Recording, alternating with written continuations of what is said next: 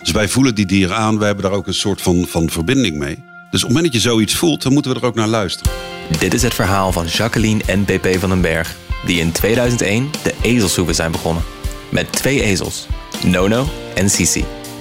Al snel werden ze in 2005 een stichting. En sindsdien hebben ze meer dan 400 ezels opgevangen. In deze podcast kun je ze op de voet volgen. Op het moment dat die ezels bij ons komen, dan, dan is er altijd, het begint eigenlijk hun nieuwe leven begint. Ja, dus ze hebben altijd een witte bladzijde. En een onbeschreven bladzijde, met name als er heel veel ellende van tevoren is geweest.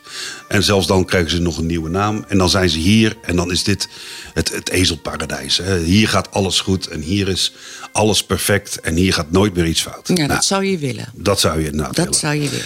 Want ook hier ehm, zijn natuurlijk altijd risico's. En, een ezel is, is een heel. ehm, ja, ik weet niet of daar een naam voor is. Het is een dier die niet snel laat zien dat er iets fout is. En als hij het laat zien, ben je eigenlijk al te laat. En eh, dat is natuurlijk het voordeel dat wij zijn hier stichting. En wij zijn elke dag met die dieren bezig. Dus je, elke dag zie je die dieren. En de geringste gedragsverandering of andere stand van de oren of wat Dat dan ook. laat alarmbellen Ja, dat, dat zien wij Ja. onmiddellijk. En ehm, omdat wij die ezels kennen. Dus als een ezel nieuw binnenkomt, zie je niet aan de oren van oeh, er gaat iets niet goed. Maar wanneer die ezel hier al een maand staat, zie je onmiddellijk, hé, hey, die oren zijn anders. Wat is hier? En dus ook, ook hier, eh, ook al ben je met de perfecte verzorging bezig, ja, dan zijn er risico's. Ja, en eigenlijk zoals laatst eh, met Diva. Want Ja. Diva toonde helemaal niks. Nee, en dat is vreemd, want dan liep ik er langs en dan zag ik haar en dan keek ik naar haar en dan dacht ik, er is iets met jou. En, Ik eh, zag, ik- ja. ik- het is niet zo, het is niet duidelijk. Het was niet dat ze ziek was. Het is een onderbuikgevoel. Als je er nader kijkt, je loopt er voorbij, je knuffelt eens met haar, denk ik, iets is er. Nu was ze al twee weken later met haar hengstigheid. Oh, is En- dat geen rocket science of geen eh, zwarte-witte nee. wetenschap? Maar cancer, Maar het die, men zegt dat cancer steriel is. maar dat is hij niet. dat is die mm, waarschijnlijk niet helemaal. Dus het zou kunnen dat ze drachtig zijn. Dus dat was even mijn, wat er door mijn hoofd schoot. Zou je misschien drachtig zijn? Maar ja, dan zou het nog zo kort zijn. Moet je daarom zo'n gedragsverandering hebben? Of, of dat, ik, dat ik iets in mijn buik voel van... Het is, er is iets met jou. En dat is, dat is niet iets wat, wat je mensen kan leren ook, hè? Nee. Ik bedoel, wij voelen die dieren sowieso. Dat, dat is wel natuurlijk een verschil tussen ons en, Ja. en velen. Dus wij voelen die dieren aan. Wij hebben daar ook een soort van, van verbinding mee.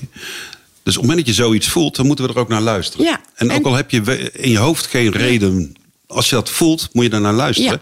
En bij Diva was dat heel duidelijk. Want wat en ik kreeg toen ook ineens van vrijwilligers te horen... ze eet met lange tanden. Ze kwijlt. Ah, ik denk, wat is er iets met een gebit in Dat was in twee dagen ja, tijd, hè? in twee dagen tijd is er iets met een gebit niet in orde. Maar tandarts zei ook, er is niks met een gebitje, alles is oké. En de tweede dag hoorde ik ineens, ze eet helemaal niet. Nou, en dan, dan gaat het alarm aan. Dan meteen de dierenarts gebeld. Die is meteen gekomen, die heeft natuurlijk alles eh, getest. Er waren en er wel waren wel darmgeluiden, maar darmgeluiden, te maar ze waren niet echt heel hard en duidelijk. Nee. Dus hij heeft haar eh, medicatie daarvoor gegeven. En hij zegt, ik kom morgenochtend even terug. Want ook hij voelde, dit is anders op de een of andere manier. En eh, de andere ochtend kwam hij terug en ze at nog steeds niet. Hij heeft de darmgeluiden geluisterd. Hij zegt, ik hoor helemaal niks meer. Ja, en dan moet je schakelen. Dan moet je echt gaan schakelen. Ja. Dus we zijn gaan kijken welke kliniek is er open of het dichtstbij. Dat was eh, in Roosendaal, de visdonk. Daar hebben we haar onmiddellijk naartoe gebracht. Daar stond ze 's middags om 12 uur. Ja, en die, eh, daar bleek het dus echt goed mis te zijn. Dus de buik vulde zich elke keer met vocht. En wat dat eigenlijk inhoudt, is dat er dus eh, het- Een afsluiting een afsluiting is. Een is. En, achteraf bleek het dus een, een, dar, een maagafsluiting te zijn. Ja. Maar er is een afsluiting waardoor elke keer dat alles wat erin komt weer terugkomt. En dat vult zich elke keer weer in die buik. Ja. En zij hebben een aantal keren. Drie keer hebben ze hebben, gesondeerd. Ja. Dus dan, dan wordt al dat vocht wordt eruit uit die Ja, buik via die neus, dan die slang naar binnen. En dan eh, ze hebben dat drie keer toe. Ja, s'avonds om half acht kreeg ik een tele- kregen we een telefoontje van... Dit eh, gaat niet goed. Dit gaat niet goed en Diva gaat de nacht niet redden. Ze moet echt onmiddellijk een buikoperatie... want die darmen moeten Ja. eruit en schoongemaakt worden. Dus wij zeiden doen, maar ja, er was daar geen chirurg aanwezig. Dus Wij zijn in de ambulance gesprongen, hebben Diva opgehaald. En zijn onmiddellijk doorgereden naar Gent, naar de Universiteitskliniek in Gent. Eh, waar wij natuurlijk al wel bekend zijn. Daar was Diva s'avonds om 12 uur, 12 half uur. of zo. Nee, iets vroeger waren we er, geloof ik. Half elf waren we daar. Dag meisje. Nou, we mogen nog even meelopen, denk ik. Ja, dat is ook beter. Op weg naar de operatiekamer. Poeh, mijn hart bonst. Dit wordt heftig. Daar gaat ze. Ons meisje. Echt moe van alle dingen die er vandaag gebeurd zijn. Ze loopt heel braaf mee. De chirurg is gebeld. Ze gaat nu klaargemaakt worden voor de operatie. Ze gaan de darmen vrijleggen. Spoelen. En op de goede plek leggen, want schijnbaar zitten ze in de war. In de knoop. En ze loopt zo vol vertrouwen mee. Ik weet niet wat er nu gaat gebeuren. Maar ik heb het er heel kwaad. Heel kwaad mee. Ik ga zo een dikke kus nog geven. Want hier worden ze klaargemaakt voor de operatie. Ik ga ze nog even knuffelen. Haar darmen zijn eruit gehaald. Die zijn gespoeld, schoongemaakt. Alles weer netjes teruggelegd. En weer dichtgenaaid. En dan wordt het herstellen. Nou, maar Dat even was gewoon heel simpel. Ja. Als wij eh, twee dagen later waren geweest, was die Diva dood geweest. Ja, had ze het En daar niet gaat het om. Ja. Het, zijn, het zijn zulke subtiele Ja. eh, signalen. Want je ziet aan een ezel niet of hij geen darmgeluiden heeft. Dus daar moet je echt, door de subtiele signalen ga je iets meer luisteren. Je hoort alleen maar dat hij geen darmgeluiden heeft. En dan moet je al in actie schieten. En dan krijg je dus een heel cyclus van, van kliniek naar Ja, kliniek. ja, ja. Nou, inderdaad, UGent heeft die operatie gedaan. En eh, daar is, eh, is daar nog drie weken geweest. Drieënhalve weken Drieënhalve weken is daar geweest. Want eh, ze kregen, omdat ze daar in die stal staat, kreeg ze ook nog een keer inderdaad een udeem. Zo vochtophoping rond de buik. Eh, de wond die ging langzaam maar dicht. Die, nu staat ze hier en die wond is nog niet 100% dicht. En door alle medicatie en het stilstaan werd ze ook nog hoefbevangen bevangen. aan de voorvoeten. En in een, een universiteitskliniek, ja. ja, dat gebruiken ze natuurlijk heel snel ook als studieobject. Dus Ja. hebben ze die voeten meteen in het ge- ingegipst. Ingegipst. Wat op zich wel een komisch is, maar waar wij normaliter niet zo snel doen. Nee, zou maar eh, het, kon, het kon zeker geen kwaad. Dus, eh, maar na drieënhalve weken hebben we haar dus teruggehaald naar hier. met, met ingegipste voorvoetjes. En een eh, lekkende wond nog. En nog een lekkende wond. Maar eh, dan, dat zeiden ze daar ook. De verzorging bij jullie is dan intensiever eigenlijk als bij ons hier in de kliniek. Omdat wij hier gewoon 24-7 zijn. Ja. En nou, in, in de het UGent is- is... dat natuurlijk wel een verschil. Want daar heb je Ja. de, de studenten die eigenlijk continu daar aanwezig zijn, dag en nacht. Het is een super, Maar net eh, zoals de, kliniek. de kliniek hier in Nederland, ja, daar, daar zit s'avonds niemand. Je hebt een noodarts en die gaat niet. af en toe langs. En wij zijn gewoon continu met die dieren bezig. Los van het feit dat wij natuurlijk, wij zijn gespecialiseerd in die ezel, want dat is onze ezel. Dus wij zien en voelen. En dat merkte je bij Diva ook in de kliniek. Die werd, die werd eigenlijk depressief. daar. Oh, die werd echt depressief. Dus eh, los van dat zij dus eh, de technische problemen had, als zij een buikwond en dat soort dingen, werd zij gewoon depressief. Ja, heel erg. En, en je merkte ook onmiddellijk, als wij er kwamen, dan, dan fleurde ze helemaal op. Alleen op het moment dat zij door had dat wij ook weer weggingen, vond ze het niet leuk.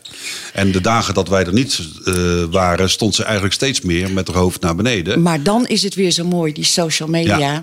Dat wij schrijven dat op Facebook, Twitter, Insta. En, en, maar dat is dan weer mooi van social media. Wij, wij vertellen dat op de social media, hoe het met Diva gaat. En dan was er iemand die zei van... we gaan even een groep opzetten om Diva te kunnen bezoeken. Ja, dat was wel heel gaaf. Dat was geweldig. En, en gewoon zo, echt anderhalf uur rijden. Mensen zijn er en dergelijke. mensen steeds naar Diva gegaan. Ja. Dat er iedere dag iemand op bezoek was. Ja, en met haar ze knuffelen, dat, eh, worteltje geven. En gewoon lekker met haar bij haar zijn, bezig zijn. En die zagen, en dat, dat, dat mailden ze ook naar me. We zien er dan opknappen. Ze- de oortjes gaan omhoog. Ze balkt als we binnenkomen. En ze balkt ook weer als we weggaan. Dus er is veel meer interactie al door haar. Ze is alweer Nou, veel maar dat is alert. sowieso het gave op. Want wij, wij, wij werden bijna verplicht, maar dat deden we dus natuurlijk. Om, om gewoon elke dag een update te geven. Omdat gewoon de mensen waren zo betrokken bij wat er gebeurde met Diva. En die stond daar. Dus elke keer als wij. En je kreeg dus echt. eh, ja, maar hoe is het nu met Diva? En dat wij zeiden, ja, morgenochtend kwart over zeven krijg je het nieuwe. volgende bericht. Ja. Omdat wij gewoon elke dag om kwart over zeven een bericht plaatsten. Maar mensen werden gewoon ongeduldig. En die, die volgden dat gewoon zo op de voet. En die waren Ja. zo. Ja. We hebben, ook op, we hebben ook op een gegeven moment eh, gevraagd van jongens, eh, als jullie Diva willen steunen, want zo'n operatie is natuurlijk ook heel erg duur. En wij zijn een stichting, dus we zijn puur afhankelijk. we zijn, eronder gezet. we zijn Ja. puur afhankelijk van donaties en sponsoring. Ja. Dus we hebben ook gevraagd, jongens, als jullie het willen en jullie eh, hebben een hart voor Diva, eh, dit is een manier hoe je hier een donatie voor kan, eh, kan doen. Nou, dat is gewoon Geweldig. fantastisch. Wat, we hoe kunnen de operatie betalen, Ja. we kunnen de kliniek betalen. En Echt door steun zo van deze ongelooflijk mensen. gaaf hoe daarop Ja. gereageerd is. Ja. En, en ja, dan merk je toch dat iedereen wel heel erg betrokken is. Niet alleen bij Diva, maar ook bij ons en hoe het gaat. Ja. Nou, Diva is nu in ieder geval gelukkig weer thuis. Diva Eh, is thuis. eh, en Cancer kan er nog niet bij, want eh, Nee. Diva is nog wat angstig nu. En die moet eerst weer even een keertje hengstig worden en dan vindt ze hem weer leuk. Maar, eh, maar Diva op zich is wel weer een lekkere Diva. En, eh, ja, en zolang zij nog niet hengstig is geworden, is dat ook nog een teken dat zij nog niet zo Nee. ver opgeknapt is. Ja. Pas als haar hormonen weer helemaal werken, dan weet je, oké, ze zit weer prima in de vel. Maar ze staan naast elkaar in de wei. Ze kunnen elkaar gewoon zien, ruiken, Ja. neuzelen. En Cancer heeft twee, drie nieuwe vriendinnen. En Cancé heeft drie nieuwe Françaises naast zich staan. Dus vindt hij eh, ook heel leuk. Die vermaakt zich wel. Wil je meer horen? Abonneer je dan in de app waar je luistert. En wil je dat meer mensen naar deze podcast gaan luisteren? Laat dan een recensie achter. Zo wordt de Ezelshoeven podcast beter vindbaar voor anderen. Of tip hem aan je vrienden. Dat werkt natuurlijk ook. In de volgende aflevering Toen hebben wij een ezel waarvan wij altijd gezegd hebben... ja, die is al zo oud, die gaat niet meer weg. Die hebben we daarbij geplaatst. Die heeft daar nog zes jaar geleefd, geloof ik. Perfect. Dit is Buddy. En wat kleiner dan de rest op de ezelshoeven. Maar dat maakt hem niks uit hoor. Er komen mensen van ver weg om met hem te knuffelen. En terecht. Wil jij hem adopteren? Ga naar ezelshoeven.nl en adopteer een ezel voor maar 5 euro per maand. Stichting De Ezelshoeven is een 100% vrijwilligersorganisatie. Dus al het geld gaat naar de ezeltjes.